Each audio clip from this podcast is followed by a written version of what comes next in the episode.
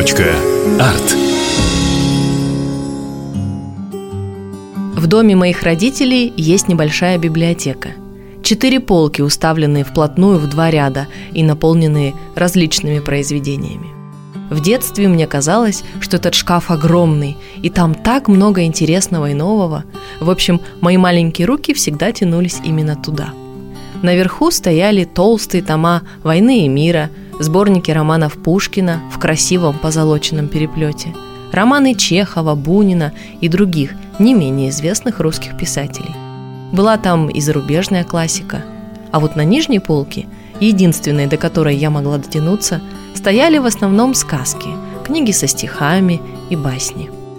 Но как-то раз на этой полке появилась довольно необычная книга с таинственным названием «Лесные шорохи». Она была не такая красочная и вроде бы совсем не детская, но я уверенно взяла ее в руки и, позабыв, что мне нужно было писать прописи, как наказала бабушка, забралась на любимое кресло и начала рассматривать книгу. На обложке красовалось дерево с уже пожелтевшими листьями, лужайка, папоротник, а за ними прятался маленький олененок. Открыла книгу, перелистнула первую страничку и начала читать – знакомясь впервые с неповторимым творчеством писателя Александра Матвеевича Грачева.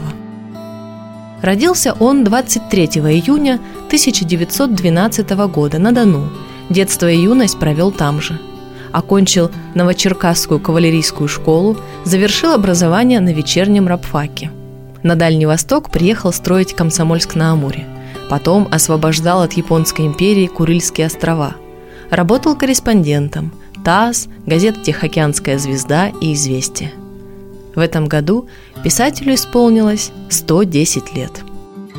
Его первые стихи были опубликованы в 1930 году, но сам писатель отчитывал начало своей литературной карьеры с 1934 когда в сборнике «Комсомольск» были опубликованы несколько его рассказов. За них позже автор получил премию – в это же время Грачев задумался о написании приключенческой повести.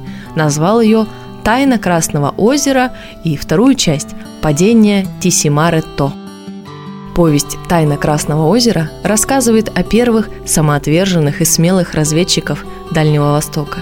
А «Падение Тисимаретто» остросюжетная, приключенческая, немного отличается от предыдущей, и она поведает читателю об освобождении Курильских островов – с тех пор, как я впервые открыла книгу «Лесные шорохи», прошло больше 20 лет.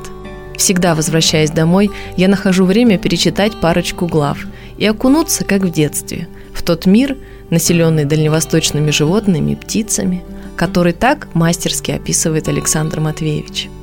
Сейчас это издание почти нигде нельзя купить. В интернете его нет, а хабаровчане очень неохотно продают книгу.